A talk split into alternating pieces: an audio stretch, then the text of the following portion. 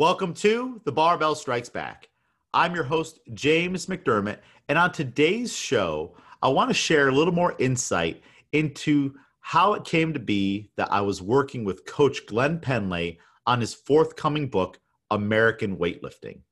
And I want to share all the little stories that I have, uh, some funny things, some things that I learned over my time spent with Coach Glenn Pendlay. Uh, but first, I'll start with uh, it's kind of funny he's been on my mind quite a bit recently, and for so many reasons. Uh, Coach Glenn Pendlay is always going to be a big part of my life, uh, and recently, a lot of memories have been popping up in my Facebook feed of just things that we were doing at the time, whether it be a seminar or me traveling out to Kansas to work on the book.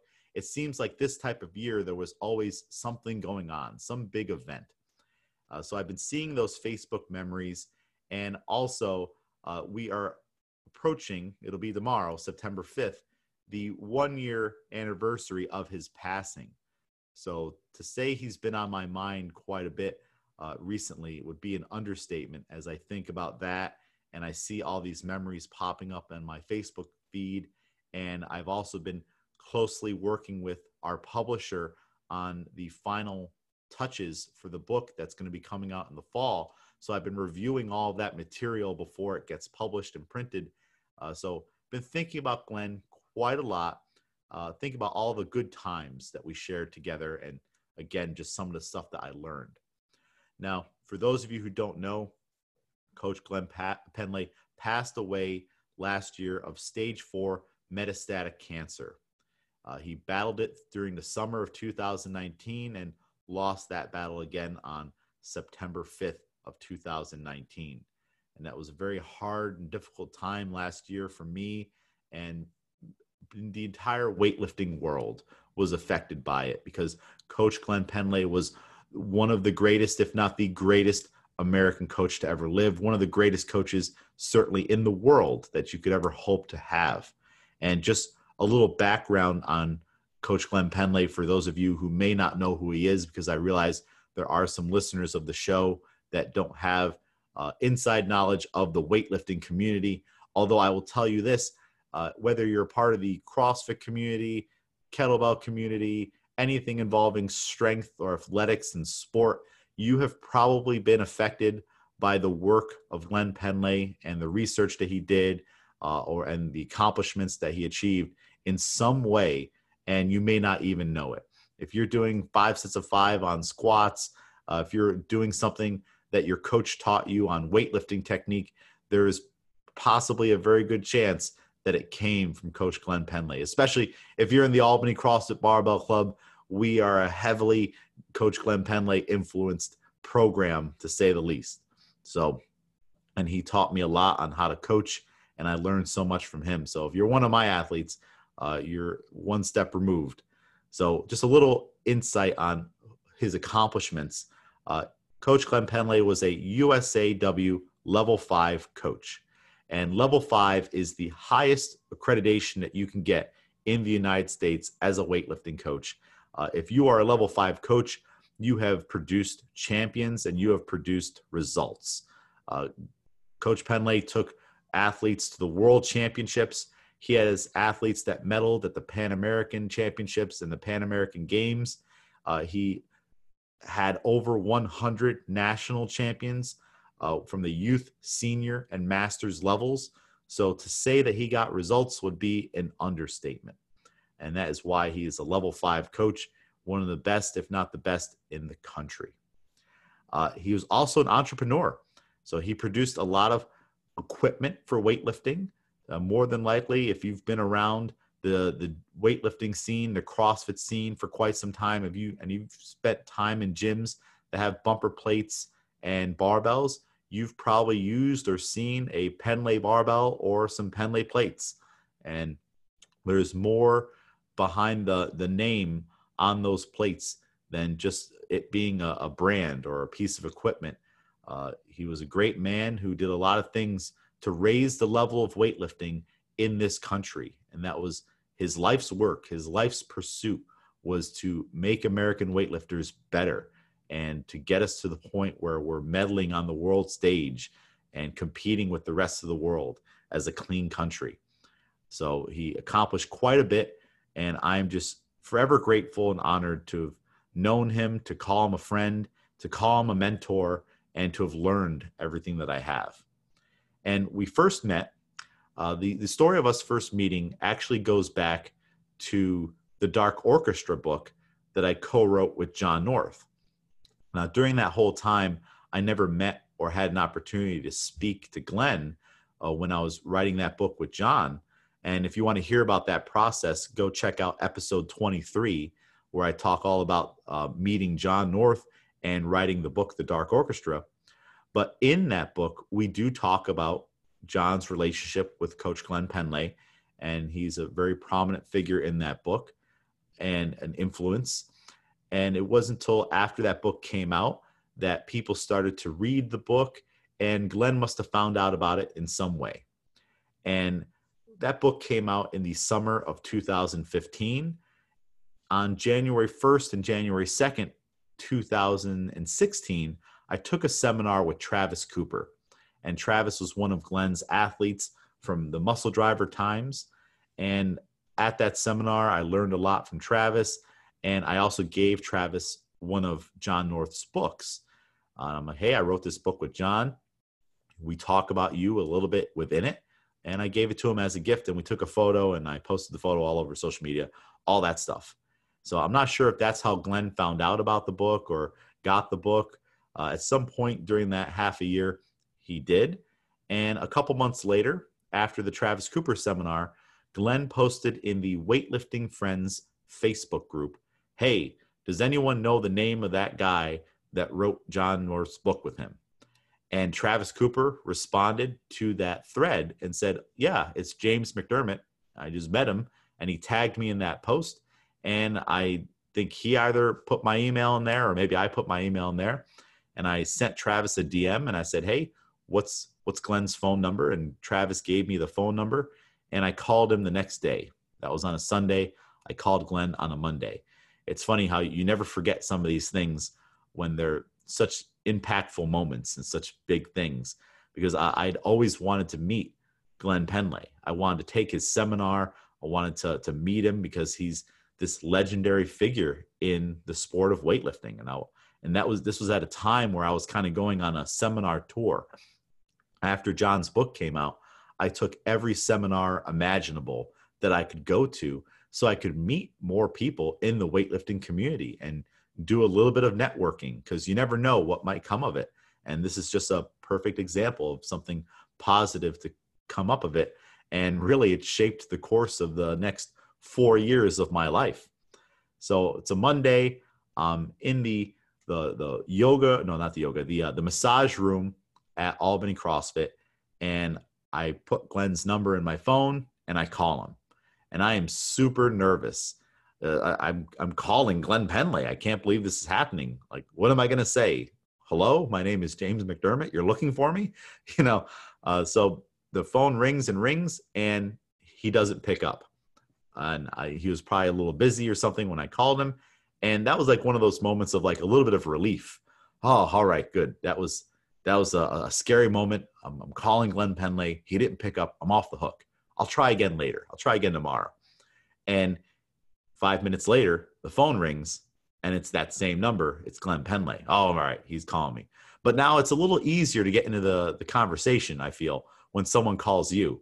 So he calls me. I said, hello, who's this? He says, oh, hey, this is, this is Glenn Pendlay. I got a call from this number. And, oh, yeah, oh, yeah, my name's James McDermott. I heard you were – you were looking for me. It's just kind of funny how it's it's easier to get into a conversation in that scenario when they call you instead of you calling them. So we start talking, and Glenn tells me that he needs someone to help him write his book, American Weightlifting. He already had a bunch of chapters pre written. He needs help fleshing out new chapters, and it'd be nice if someone had some ideas for those as well. Uh, but the main reason that he needed help was because a couple years prior, he had a stroke. And as a result of that stroke, he lost a lot of his eyesight. So sitting at a computer trying to read the screen was not possible. It was very difficult, especially when it comes to managing a manuscript that is several hundred pages long and thousands upon thousands of words. So he needs someone who is able to manage a manuscript and also knows weightlifting. And I knew a little bit at the time. You know, I was involved in coaching, had my USAW level one, yeah. And I had just written John North's book and I was taking all these seminars and and just getting more immersed into the world and the sport of weightlifting. So we hit it off and we decided to work together. And the process in the early days was one of him sending me a document and me making updates to the document and then sending it back to him. And he would go through on his own. It would take him a few days. Um, and then he would make little changes and send it back to me to make sure that the changes held and to make sure that nothing got deleted uh, the formatting would be off. You know, the the way I, I described it to him, I was like, Glenn, you're like a, a bull in a china closet. I send you this beautiful document, and you send it back to me, and it's everything is is jumbled all over the place because he would have to increase the font size to the largest level, like 70 plus, and then go through the document word by word, line by line, and make changes that way, and then send it back to me and I'd have to do all this extra changing and stuff like that. And that was just the process in the early days. We didn't know any better. This was a new experience for him, and it was a new experience for me to work with someone who can't see what we're working on.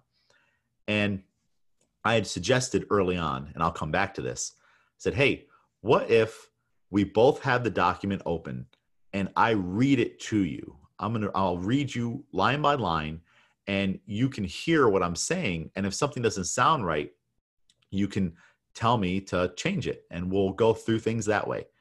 And this was back in 2016 and he was dead set against it. He's like, nope, nope, that will never work.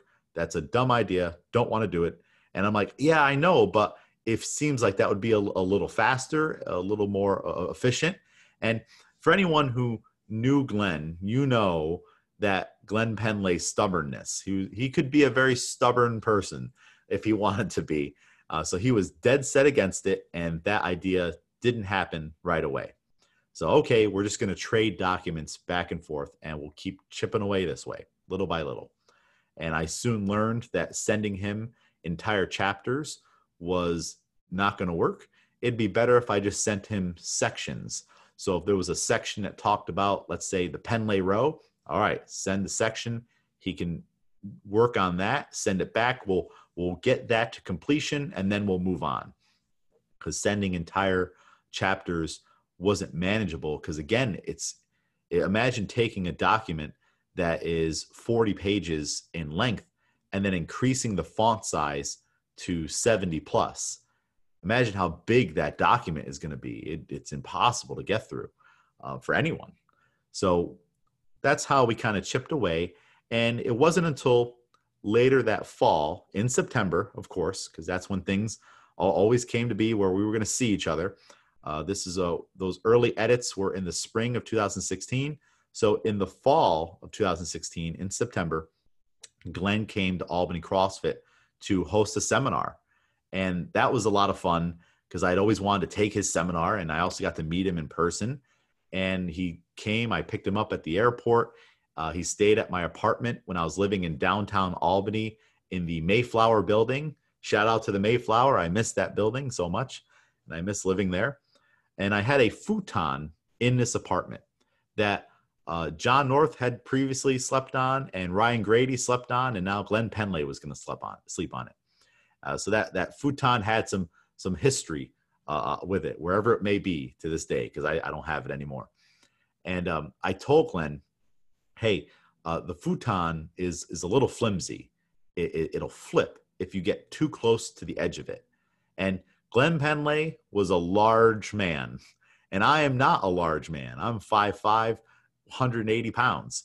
So if I get to the edge of that futon, it flips. If he gets to the edge of that futon, it is going to be an epic crash. Like this thing is going to do a flip through the air because he's over six feet tall, close to 300 pounds. He's a very large man. So I, I warned him, and you know, like he he went to bed. I went to bed. And at some time in the middle of the night, I'm abruptly awoken. And I'm like, what? It sounded like someone kicked in the door to the apartment because it's a small studio style apartment and the walls in this building are very thin. People on the floor below us, to the side, all over, must have heard this crash. I hear this wham, and I go running out there, and he's on the floor, and he's like, flipped it. so he gets up, and we we set the futon back up again, and it's just it's just funny um, the, the that that happened, you know, because of course, if you're in a place that you you don't you aren't in regularly, and you forget, okay, they told me this thing flips, and he's so he was bigger than the futon, so of course he's going to get to the edge of it, and I was just waiting for it to happen, and it happened, and it flipped, and it was just a funny moment of just it, again, it sounded like someone kicked in the door the way this thing went off, and I, we definitely woke up half the building when that happened. So the next day, you know, no other incidents throughout the night with the futon. Uh, the next day, we go to Albany CrossFit for the seminar. And the cool thing about this seminar is that at the time, most of the seminars that I'd been to were predominantly technique driven. And you see, the thing about Coach Glenn Pendlay is that he is an innovator. He was an innovator. He was someone who was going to look at what everyone else is doing and think about, okay, what can I do that's different, that sets me apart? Or what can I do to make this all better? Uh, he just had an amazing mind to be able to do stuff like that. So he approached his seminar from the angle of teaching people how to train. And he had done plenty of technique seminars, and he's like, you know, uh, at, by this point, everyone knows technique, or you know, everyone's been exposed to it. There's so many coaches out there now teaching weightlifting. There's so many seminars out there that teach you how to do technique. I want to teach people how to train, how to be a weightlifter, uh, and go through the training process and using strength exercises to get better and talk about all of that. And he certainly did. And he he taught technique at the seminar. You know, he taught his three-step top-down method, hips, knees, and shins, and everything in between, and how to do the snatch. But it wasn't the entire weekend. It was like half the day, and then we got right to training. We started to do snatch and clean and jerk workouts um, across both of those days, and also all of the accessory strength exercises that you would do with that. So we were essentially turning into a giant barbell club at this seminar on just doing the complete training. And he would teach the movement and we would do the complete workout. And sometimes I would be the demo. And this is where uh, this is where Glenn got to torture me a little bit. Maybe he was he was letting off some steam on on some of the the, the arguments we had on the document and going back and forth earlier on uh, in our relationship. But he certainly tortured me at this first seminar when he taught the jerk step. Now, if you've never done a jerk step before, uh, it's, it's it looks at first glance like it's a walking lunge, but it's not. What you're doing is you have a barbell on your back and you take a step forward into your split stance that you would use for the jerk. And then you recover the feet in the same way you would want to when recovering from a jerk. You slide the back foot back, front foot back, and then you bring the back foot forward. And then you take another step and you slowly inch your way forward across the room in that manner. And if you're recovering your feet in the correct way, you will move forward. Versus on a walking lunge, you would just take a giant step forward. This is kind of inching forward in your split stance by recovering front foot back, back foot forward. And the benefit of this jerk step is that you are going to be working on that split position without the limitation of the overhead part of the jerk which is the limiting factor for a lot of people. Now the bar is on your back. So you just need to step into the split, brace, be in the correct position, ideally, or adjust to it, and then recover and take another step. And you can really overload the split position because you're going to use weights that are way heavier than what you can jerk. And I believe at the seminar, he was having people use about 90% of their one rep max back squat, which is damn heavy to be able to do this jerk step with. I, I, I had to modify it. I wasn't able to do 90% of my back squat. Uh, well, I'll talk about what I did here in a second. So the jerk step is is great for that. Uh, it's also great for ironing out imbalances between the two hips and legs that come as a result of doing just so much weightlifting and so much splitting.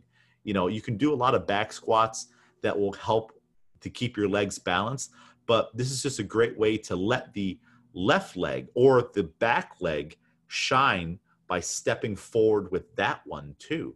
So the prescription would be let's say you got 90% your one rep max back squat on your back and you were going to do 10 steps forward with the right leg, then do 10 steps back with the left leg. And that's where you get that left leg work if let's say that's normally your back leg. So we, we were doing that and he needed a demo. Now, just before we went into the jerk step lecture and practice and workout, we had gone to lunch. So we went next door. There's a Chipotle across from Albany CrossFit. And he explained to everybody hey, we're doing hard training. Uh, you need to eat food. Weightlifters eat a lot of food. You need to fuel your body. And he encouraged me to eat a lot of food with a devilish smile on his face. Uh, so, and when I go to Chipotle, I keep it real at Chipotle. I'm getting quad meat, double chicken, double carnitas, or double chicken, one steak, one carnitas. Like you, I'm getting four servings of meat, and I'm watching them intently to make sure that it's four full servings. If it looks like I got three and a half, hey, hey, give me a little more carnitas here. We need a little more there. So I got that. I got the rice. I got the beans. I got the guac. I got the cheese. I got the sour cream. I got the corn salsa. This thing is exploding. And I eat it and you know we're hanging out at lunch we're talking about the what the plan's going to be for the second half of the day uh, we're talking to you know other attendees of the seminar and then we head on back and it's time to talk about jerk steps so he has a couple people do the jerk steps right off the bat and they weren't quite getting the technique down and they weren't quite getting the sequence down uh, what they were doing was they were taking a step and then stepping all the way back and not moving forward across the room. So what he did was uh, uh, when it didn't work out the first time for the first demo, he started saying, "Hey, oh hey, yeah, where's James? James, where are you at?" And he knows I just ate a giant burrito and I'm ready to explode, but he has this huge smile on his face and he's so happy. He's like, "James, I need you to demo the jerk step." And I'm like, "Oh, all right." He's like, "How much weight do you want?" And he's, and he's I, I tell him, uh, I'm like, well, let's put some some 45s on there. I'll just I'll demo 135. He's like, nope, nope. It's got to be heavier. It's got to be heavier. Let's put two 45s on either side. So 225 pounds. And there was no warm up. There was no warm up. The warm up was the burrito I had at Chipotle. There was no warming up with the bar. There was no stretching. I'm coming into it cold right after lunch. He's got 225 loaded on the bar and I'm about to do 20 steps 10 with the right, 10 with the left, uh, across the room and back. And let me tell you something if you've never done the jerk step before, it feels like a 20 rep max back squat in the way that your upper body and your traps burn from holding the bar, in the way that your legs turn to jello, and in the way that your lungs burst into flames on fire because of the metabolic stimulus there. Oh my goodness it was it was rough. But you know what? He stuck with me every step of the way. Uh, you know he was coaching me every step you know having me hold it unfortunately to correct my back knee on some of the steps with my left leg because i wasn't as good at bending the back knee on that one as i was the other one and glenn was very very big on having that back knee bent and having the back thigh uh, perpendicular to the floor when you're in that split position so He'd have me hold things and redo things, and I got 225 on my back, and I'm I'm just dying. I'm I am suffering, and he's loving every second of it. He's like, "You're doing great." He's coaching me up and laughing, and I finally get through with it. And that Chipotle, I don't know how that Chipotle didn't come back. it didn't come back up because it certainly felt like it wanted to. So that was the first time he tortured me at that seminar, and and we we taught and, and learned the jerk step, and yet the whole class do it after that with dumbbells. And then uh, later on in the day, uh, we ended with step ups on a box. And the thing for me with step ups is if it's a 24 inch box and I put my foot up on that box, my knee is above my nipples on my chest. Like I'm doing a deeper full depth squat than I would normally do to get up on that box because I got short little legs and a long torso. So he wants me to demo box step ups with heavy dumbbells. And I come over with 30 pound dumbbells, demo weights, right? I'm demoing. And he's like, nope, nope, nope. It's too light, James, too light. And he brings me the 50s. So this is 100 pounds of dumbbell weight in my hands. And and I got to get up on this box for 10 reps with the right leg again, 10 reps with the left leg again. And it took it took me forever to do these these step ups. Uh, it had to at least been five minutes to do 20 step ups as I'm struggling to get up on that box. I'm swinging the dumbbells and my legs are on fire and I'm going to fall off of this box and I'm dying. And people are cheering me on at the seminar the way they would when you're finishing a CrossFit workout after you've done several rounds of, of who knows what. And I could barely walk after that. I don't think I did the other accessory exercises when we did the rest of the training.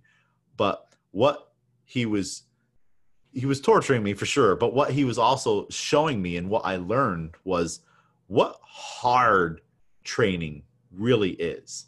You know, what what like like training is really hard and and you should be going heavy on those accessory exercises and it should be a hard effort on everything that you're doing. And I learned that weekend what hard training was. And I've I've been doing years of training doesn't doesn't mean that I was slacking in any sense of the word on when I did CrossFit or when I was doing weightlifting, you know, certainly making all kinds of progress. But let me tell you what, Len Pendlay showed me a whole new definition of hard training because we also did full snatch workouts before all that, full clean and jerk workouts, and a ton of accessory lifts and everything in between. And that was just an eye opening experience on how hard training could be. And I've never been that sore from a training session since or, or, or before that. Like that was just, again, an eye opening experience and a brutal one. I couldn't walk right for the entire rest of the week. So that that was great. Uh, we finished out that seminar. Glenn went back to Kansas, and actually a couple weeks later, later on in the month, he came back to New York, flew into Albany, and we drove out to Intrepid Strength and Conditioning. Uh, shout out to Ryan Hansen. We had him on the podcast uh, a bunch of episodes ago to do another seminar.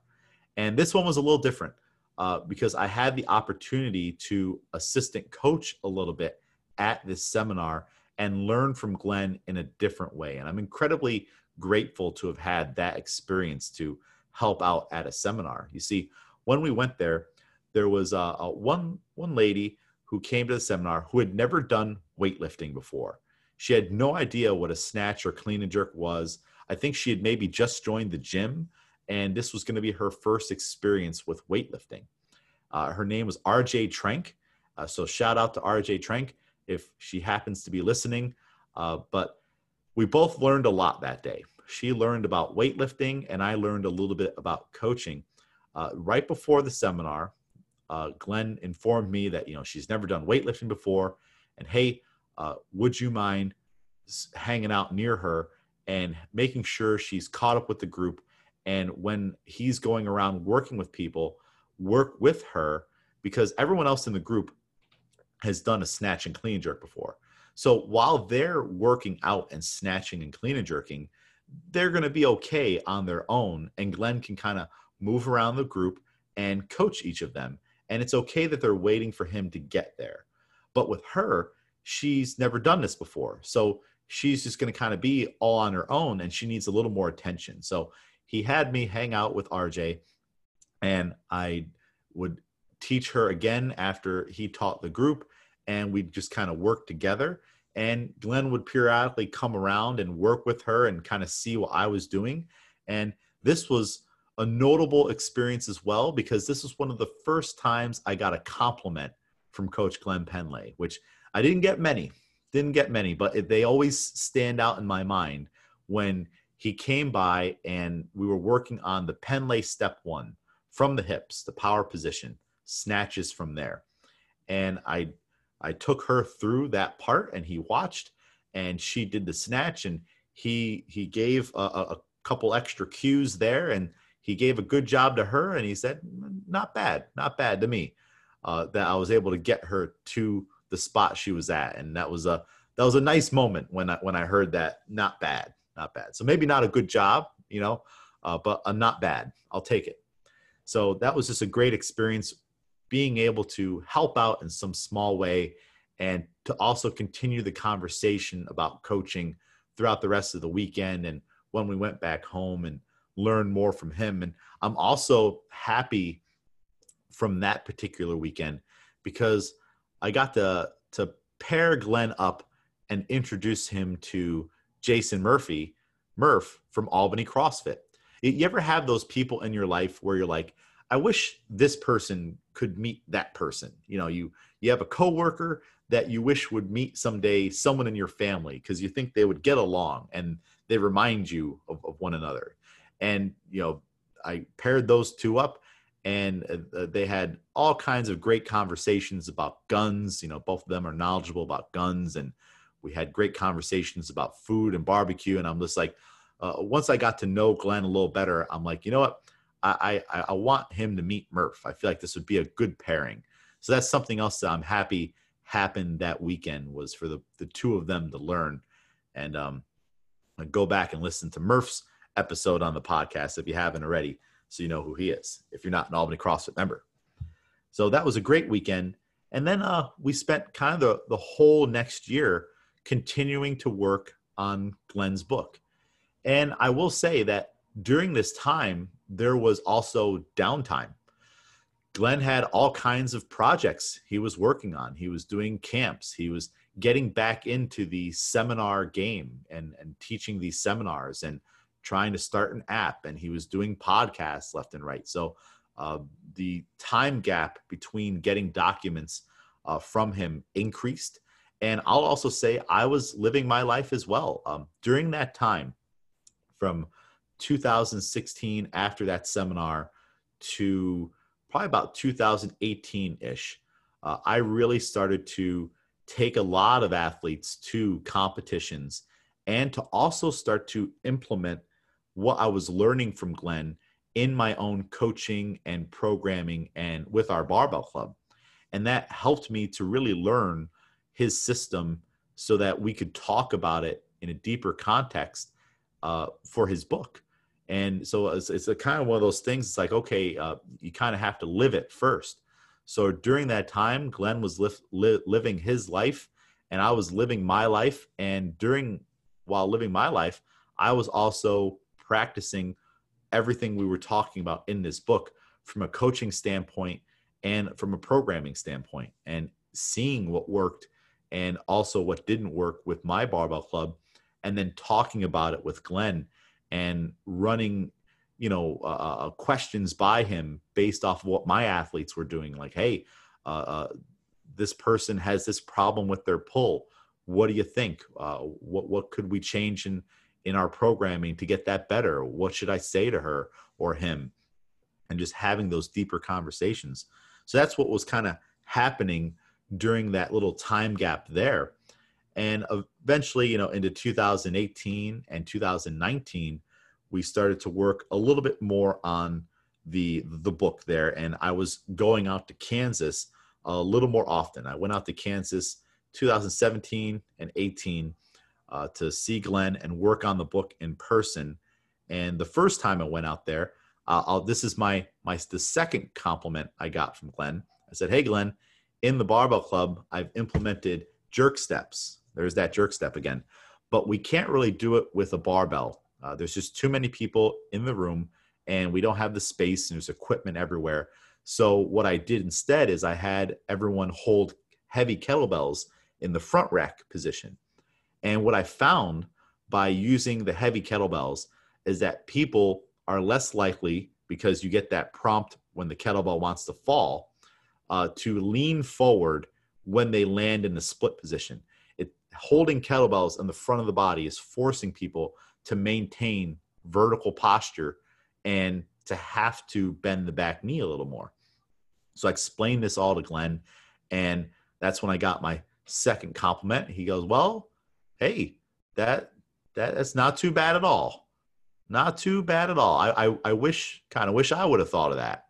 So that that was the the the second compliment I got from Coach Glenn Pendlay when I explained my theory on using a front loaded uh, uh jerk step walk, which he had talked about doing it with a barbell, but the kettlebells was kind of something new. So he was he was happy to hear that, and, and I got my second compliment, and that's something you can try at home as well. And we spent the rest of that weekend work or the week that I was there out in Kansas working on the book, and that's when I got to to see how Glenn lived and to learn more about who the man was. You know, it's one thing to talk to someone online or over the phone, but it's something to kind of live with them for about a week. And I got to take the whole tour around his family's fish farm. Uh, I got to see his chickens. He had many chickens. I got to meet his dog Mac, uh, who passed away uh, uh a few years later. So that's when I got to meet Mac Dog, who was one of the best dogs I've ever met in my entire life. I I love that dog. He's he was so sweet. He was a giant dog, older dog, but at heart a puppy, and he would just lay across your feet. So if you were there working on a computer, his chosen spot was to lay on your feet and just kind of warm your feet and hang out with you. He spent the entire weekend with me, just right by my side, just hanging out. So that was great experience. Got to meet Glenn's mom, got to meet his dad and other people in that area. And Fox News was on the TV all day. Uh, he would just have it on all day uh, from 7 a.m. till 10 p.m. at night or 8, 8 p.m. at night when he went to bed. That Fox News was on all day. We never changed the channel. It was just the same stories over and over and over again. But it was just background noise because we would be talking and working on the book. And I got to talk to him about all kinds of things, you know, politics, science, the world, the problem with people, you know, the problem with certain people out there in the world. Uh, talked about uh, animals and guns and uh, wolves and uh, eagles being used in Mongolia to to catch wolves and just uh, YouTube videos, just all kinds of things. Just really spending time with him and and forming that friendship. So that was the first time I went out to Kansas, and we got quite a bit done on the book that weekend. And then over the course of the next year, 2018, you know, trading files back and forth, continuing to work on that book. And I went back a second time because we were going to do photos. So in the fall, this is probably maybe in October of 2018, I went out there to do photos. And this was, uh, I told Glenn, I said, all right, Glenn, I'm going to bring a camera with me and uh, we're going to shoot photos. Well, we had his athlete, Addison Jones, who was on the podcast all the way back on episode seven. Check that out. We had uh, Nikki Dines and Chris LaRue, who's an American record holder and uh, amazing athlete and weightlifter and coach himself. I need to get him on the podcast here someday. Uh, he came out and they were all going to do uh, the photo shoot with us. So, all right, I'm going to bring a camera and somewheres during the time of my transit, Glenn had changed his mind on my camera and didn't tell me. And he hired uh, a kid from the local college to come out and do the photography for us.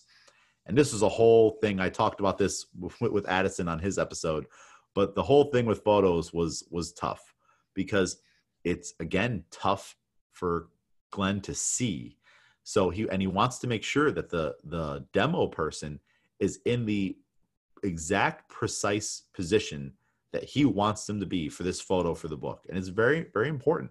So he can't see, and uh, he tortured uh, Addison. Addison was the one who was getting tortured this time because uh, Addison had to hold positions, and he's got 70 kilos in his hands, and he's bent over in a good morning, and Glenn is trying to get him to flatten his back, and Glenn is wailing away, hitting Addison on his lower back. He's like, arch your back, arch your back. And he's trying to pull his shoulders back. And oh, poor Addison. I felt so bad for Addison uh, uh after that because he was just getting put to work on these demos. And uh, Nikki and Chris definitely had an easier time of it, uh, especially when I kind of took over on the photos because we, we really didn't have a system going into this photo shoot. We're a bunch of weightlifters and coaches. We don't know how to run a photo shoot and the kid who was shooting the photographs, he didn't have any experience because he's still in film school. So uh, he wasn't really directing anyone. It was kind of Glenn taking over and molding people into the position and, and yelling at people. And it was super hot. And Glenn's new dog, Lucky, was getting underfoot and barking all the time. And it was just, uh, it was just pure chaos in, in the gym for this photo shoot. But it was it was super funny as well. And credit to, to Addison, after demoing so many movements, he still trained. There was still training to be done. And Glenn coached him during his training session. And I got to watch Addison lift, which, if you've never seen Addison lift before, go look on his Instagram page or on YouTube and you'll find some videos probably. Uh, he is definitely one of the best American weightlifters we have. He is super strong. He is so athletic, and it's just I love to watch him lift. And he's just a great guy as well. So go check out Addison. But he lifted, and they were going. I think they went for some PRs. So imagine demoing in a photo shoot with heavy weights all day in a hot Kansas gym with no air conditioning or fans, and then still having to do your full snatch and clean jerk session. And then he may have done some squats too.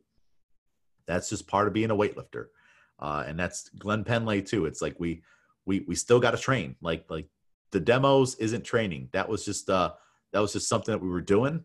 Now we still have to get in that training. We're not taking a day off or anything like that. So that was just pretty cool to watch all of that uh, play out and go down watch him coach Addison and see Addison respond to the coaching and going for PRs and just being in front of someone who's doing those types of lifts.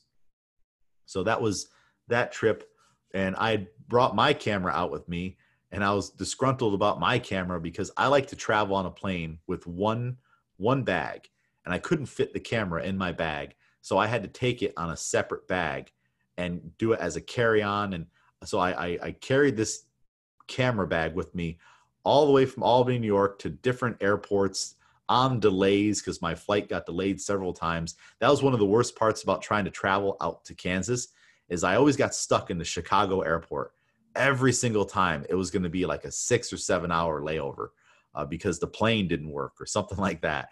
And I was going to be getting into Kansas now instead of 7 p.m. I was going to be getting in at 1 a.m. And then Glenn and his mom would still have to come and pick me up. So I get out there and I find out that there's this kid, Micah, and he's got his camera. And I brought this thing out there all for nothing and whatnot because he, because he didn't tell me and whatnot. He just made made made a decision and went with it. But you know what? Again, he's Coach Glenn Pendlay. He's the boss. I'll just take the camera back with me and whatnot. But I wasn't happy about it at the time, and I'm still a guy apparently disgruntled about it. So that was the second time I went out there and got to meet Addison, Nikki, and Chris, and and we did the photo shoot and we did more work on the book. And and you know what? Too, uh, that trip, I I thought that we were done with the book leading up to that trip because we had done final edits and I had combed through the entire manuscript from start to finish, making sure everything was cohesive and formatted, everything like that, and ready to send to the publisher. And on the phone, we had talked about it and we were like, okay, the book is done. Celebration. This is great. We just need to do photos and then we're done. And I had printed at FedEx uh, uh, the whole manuscript with a large font and I put it in a binder and I sent it to Glenn ahead of time. That way he could kind of review it and maybe it would be easier for him to read on paper than the computer screen and make little edits on pen and I would make those updates and boom, we'd ship it off to the printer or to the publisher. And I arrive in Kansas and he's he had he's like, Nope, um, I didn't read it and I was looking through the document and I made a Google Doc and I feel like things are missing. And we need to restart. And I was like, oh no. All right. So more delays. We need to restart. And what had happened was he had read in the Google Doc one specific chapter and he felt like something was missing. And he didn't realize that the topic that he felt was missing was just in another part of the book. Um, so what happened was he, we were working together and he's telling me this new concept that was missing somehow from the book. And he's like i can't believe we left this out you know talking about it was talking about back squats and talking about strength and the percentages and the Pendlay cycle and all these other things. And also a little bit into the texas method. So he's like i can't i cannot believe this is not in the book. This is we got to we got to fix this. So we start writing and at some point the the content starts to sound familiar and i'm like hey wait a minute. This is in the book. It's just in a different chapter. And then we figure that out and we'd already spent a couple hours rewriting all of this and almost restarting to write the book from the beginning again. And that's just a product of you know not being able to read the entire document at once. And this is something that like that you and I take for granted. You know, like we can look through a document and go find something. But Glenn wasn't able to see the document. And if he's reading it on his computer, it's because it's been blown up to 70 plus font. And a document, again, that was like 50 pages is now like 150 pages. So, so we had several instances of that, of just kind of going back and forth and reworking things. And eventually we got it back on track in the winter of 2019.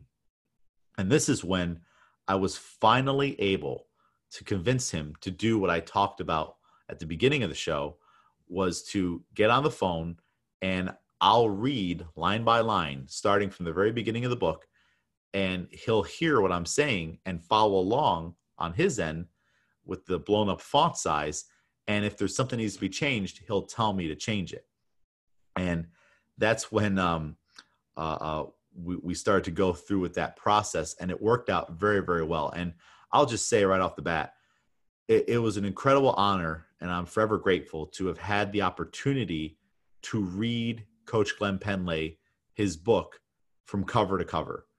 And something that gets to me from time to time and i think about it often is that he'll he'll never get to hold it you know and that's it's very frustrating for me to think about that that he'll he'll never be able to see the finished product and have that feeling of it being completed. But i'm at least happy he was able to to hear it you know um several times through narration uh, and, and kind of get a feel for what the whole thing would have been. So that that's a, a, something i'm forever grateful to have had the opportunity to do was to read him that book several times as we kind of combed through it making changes and edits and furthering the discussion on what the content should be and what the organization should look like within it. But we went through that process, and uh, some some funny things that stick out in my mind is that doing it in Google Docs, uh, it shows you the name of the the other person or people in the Google Doc with a little flag. So there would always be a little flag, and it said Glenn Pendlay. And as he would be looking through it, I would just see this little flag slowly inching its way across my document as he was going through it. And sometimes, though, uh, he he wouldn't be clicking throughout the document. He would just scroll up and down, and that's where we would kind of get lost, and we would be at different stages of the document at different times. And what would happen would be, I would be reading a paragraph, and I would maybe get several paragraphs into a section, and then he would stop me. And he would stop me in the way that you would stop someone who is about to run a red light, you know, in a car or run through a stop sign. All of a sudden, I would be reading, and then he would cut me off very abruptly, and he'd go, "Whoa, whoa, whoa, whoa, whoa, whoa, whoa, whoa, whoa, whoa, whoa, whoa, whoa, whoa, whoa, whoa, whoa! Stop! Stop! Stop! Stop!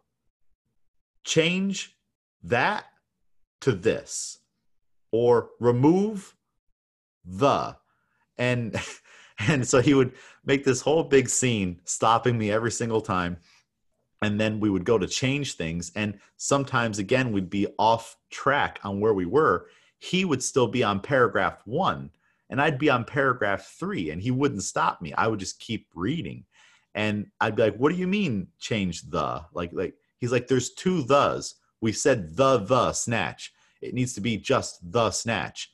And I'm like I don't I don't see it. I don't know where you're at. And then I would figure out that he's all the way back at the beginning. So I'd have to go back there change that, and then start reading again from the point that we just changed. So again, it was a, it was a slow process, but you know, I'm I'm so grateful to have spent that time with him. And it was just funny the way he would stop me, and he would also, if he was in a, it depended on the mood. It, it was always which Glenn Pendlay was gonna pop on today. We would talk every single day at 8 a.m. his time, 9 9 a.m. my time, and I didn't know if I was gonna get playful Glenn or grumpy Glenn or talk about something else Glenn because sometimes he would pop on and we would just talk about the news or we would we would talk about anything other than the book you know and and again it's like we would talk he he talked me into reading the book by Howard Bloom the Lucifer Principle which if you've never read that before highly recommend you do uh, um it was a great book I might actually read it again it was so interesting but he, he would talk to me about that book. We would talk about the text that we were reading in there. He told me to read, read Atlas Shrugged, which I still need to do. It's on my to do list.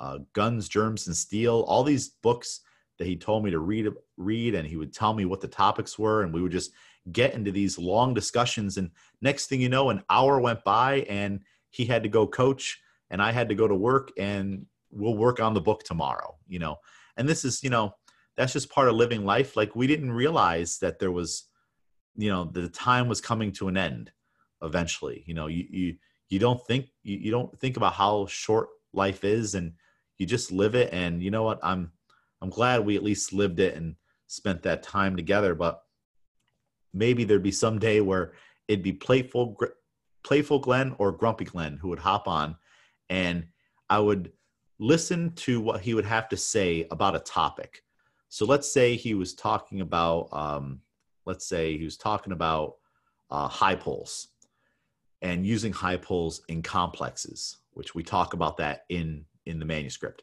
And he would tell me his uh, his thoughts on it, and I would take notes on a word pad, and then he'd be like, "Okay, uh, now put that in paragraph form in a way that makes sense." And this is where it comes into play on knowing weightlifting yourself and having experience writing, I'd be okay, I got to take his words and take these bullet points and turn this into a paragraph or two. And then we'll read it again and we'll slowly refine it into being what he wants it to be for the book. So I would do that. I would, I would be maybe about 10 minutes later or so, I would come back and I'd be like, well, how about this? And I would read it to him. And depending on the Glenn Pendlay that I got for the day, he might be, well, all right, not not too bad, not not too bad. Let's change this or that. You know, he'd be nice about it, or he'd be like, oh, oh, that's just god awful. That's just that's just horrendous. We we need to change all of that. I don't know what what we're talking about now, and he would just go on and on about how it it just wasn't wasn't good enough. You know, and this is uh, you know, and he's coaching me up. He's like, ah, well, you know, like like like you shouldn't write like this. You this that you know he's very well spoken very well written and also part of the problem too is that both glenn and i were we are wordy writers it, it, we use a lot of words when typing to get our point across so whittling some of that down together was also a challenge so there was one time where i read him back a section in the book and i had a, a, a slightly grumpier glenn pendlay that day and he went on and on. He's like, oh my goodness, this is the worst thing I have ever read or heard in my life. Who wrote this? This is horrendous. This is just god awful. We need to change all of it. This is going to take the entire rest of the session, just all this stuff going on and on. And then when he was done, I'm like, Glenn, you wrote that. This was you because it was something from the maybe the original manuscript that he sent me all the way back. So I was like, I got him. I finally got him. I'm like, Glenn, you wrote that. And the whole time he thought when he was going off on his dramatic, you know, a, uh, lecture to me, um, he thought I wrote it. And I'm like, no, you you wrote it. And he's like, oh, oh, well then we we should we should probably change that. We should change that. All right, let's all right, let's start from the beginning. Read it back to me, James. And I'm like, all right, all right, yeah, I got you, I got you. So I, I at least got him once throughout that that whole thing. So we're that's two early 2019. We're working on the book, and then in mid July, he tells me uh, that he's been diagnosed with stage four metastatic cancer, and he's going to start treatments. And you know, he was maybe sounding, uh, you know, a little concerned, a little nervous, you know, at the beginning when he first told me. But let me tell you, he he didn't waver too much, uh, and really, he told me at the beginning of our session, just dropped the bomb on me that he's got this this cancer and he doesn't know how much time he has left, and then time to get back to work. And I'm just like, whoa, like you're just going to gloss over that, you know, and we're just going to go right back to reading your book. And and but that's that's how coach glenn Pendlay was. We got work to do. Like this book needs to get done and he wanted to get it done. So we kept going and there were harder days especially when he started up his his cancer treatment. You know there'd be days where he was feeling a little weak. It was very difficult to talk and we might have to stop a little early you know and and the, the one thing that i'm appreciative of is that continuing that process um, i feel like helped to keep some normalcy. You know we had been meeting pretty much every day for that entire year up to that point. So that normalcy and that routine i you know i, I hope helped him in, in some way. Um, and and we just kept it going for as long as we could and of course there'd be days where he just couldn't you know uh, because of the medication or he had a doctor's appointment and he had had to go um, and you know, right up till his his final days, he was still going. And you know, I'm not sure how many people know this, but right up until the the day before he died, uh, so September 4th of last year, that man was in the gym coaching. He was still going to the gym to see if he could help athletes get a little better and to put another kilo on the bar and get a PR and that's just something that we can all learn from. You know weightlifting i feel to coach Pendlay wasn't a job you know. I, I, don't know how many of us if we were in that situation would keep showing up to work unless work was our life's passion and we were obsessed with it and we loved it maybe maybe more than anything else. And glenn was certainly passionate and uh, obsessed and loved weightlifting and he did it up until his his last day. Um, and that just shows his level of commitment. He's one of the most generous people i've ever met in my life. Um, always willing to share always willing to give you know and if if an athlete needed some something if they needed a place to stay if they needed the shirt off his back i guarantee you coach glenn pendlay would give it and I've heard so many stories about that. And actually, uh, just a, a, few days after he passed, uh, I flew out to Kansas uh, for a memorial camp, the memorial camp that we all had last year, and he was supposed to be at it. So it was going to be, you know, a camp for everyone to kind of, you know, just be with him one more time. But he unfortunately passed just a few days before it, so it turned into a memorial, and you know, it was it was nice to kind of at that point be around other people that knew him and to listen to the stories and to lift in his gym and lift kind of for him, you know. Um, but of course, we all wish that he could have been there. And you know, I, I when I came back from the camp, uh, I, I I got back on a Monday, and I was tempted to take the whole day off. You know, uh, I got back late enough in the afternoon that I couldn't do my CrossFit classes, but I had my barbell club class uh, in the evening because that's not till six o'clock, and I got back in at like maybe like four thirty or something like that. So I wasn't I wasn't gonna be able to coach my three thirty CrossFit, and I wasn't gonna be able to make it to the gym in time to do the five o'clock CrossFit class. But there was still barbell club, And here I am in mourning and sad and bummed out and thinking about things. And I'm like, you know what? Glenn was coaching people all the way up until the last minute. What would he think if I didn't go in there and teach the snatch and clean jerk and try to get people to make some PRs?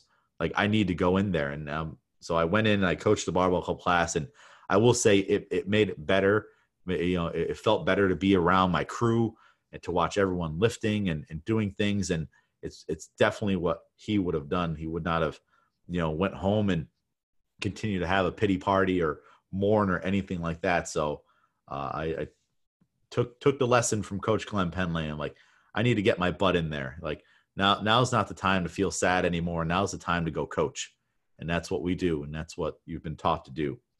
So this, this book, when it finally does come out, which is going to be very, very shortly here, is the, the culmination of coach Glenn Pendlay's life work.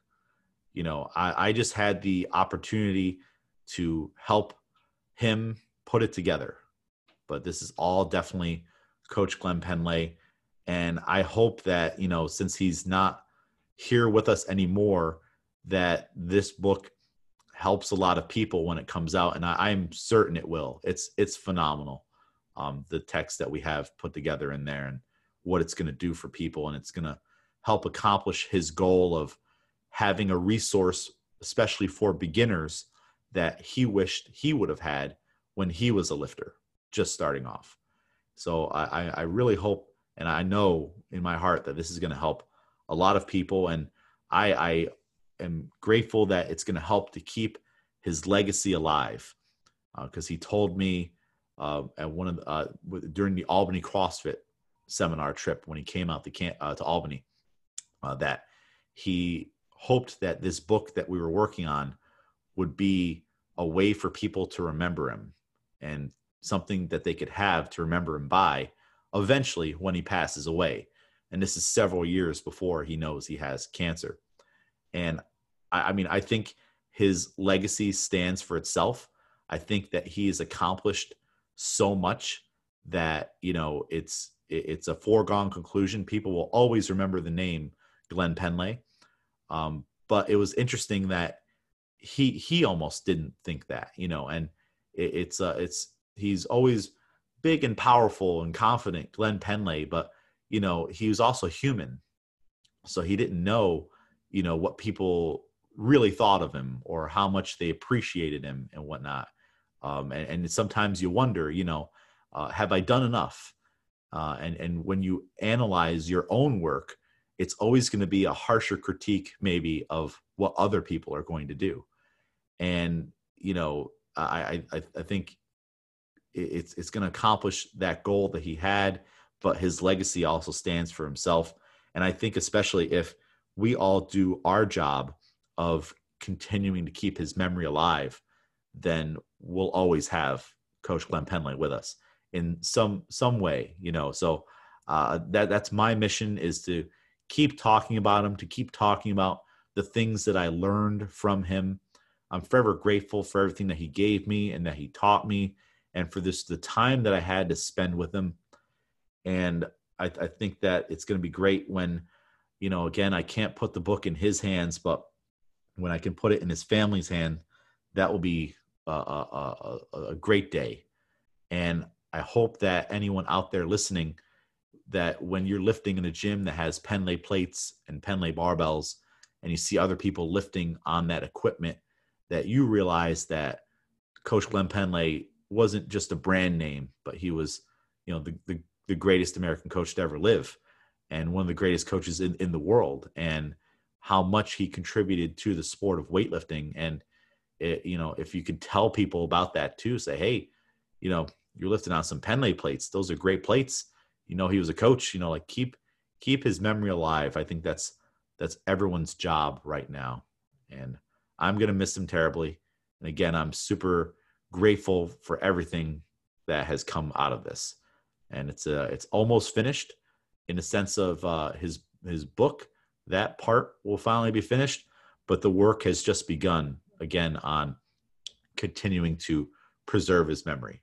and I, I just can't believe it's been a year since he's passed. It's uh this has been a year that's just absolutely flown by for many reasons, and that's also just one thing that I'm continually continually reminded of is that you know when these memories pop up, they also remind me that he's not around anymore. So, anyways, I'll stop rambling now.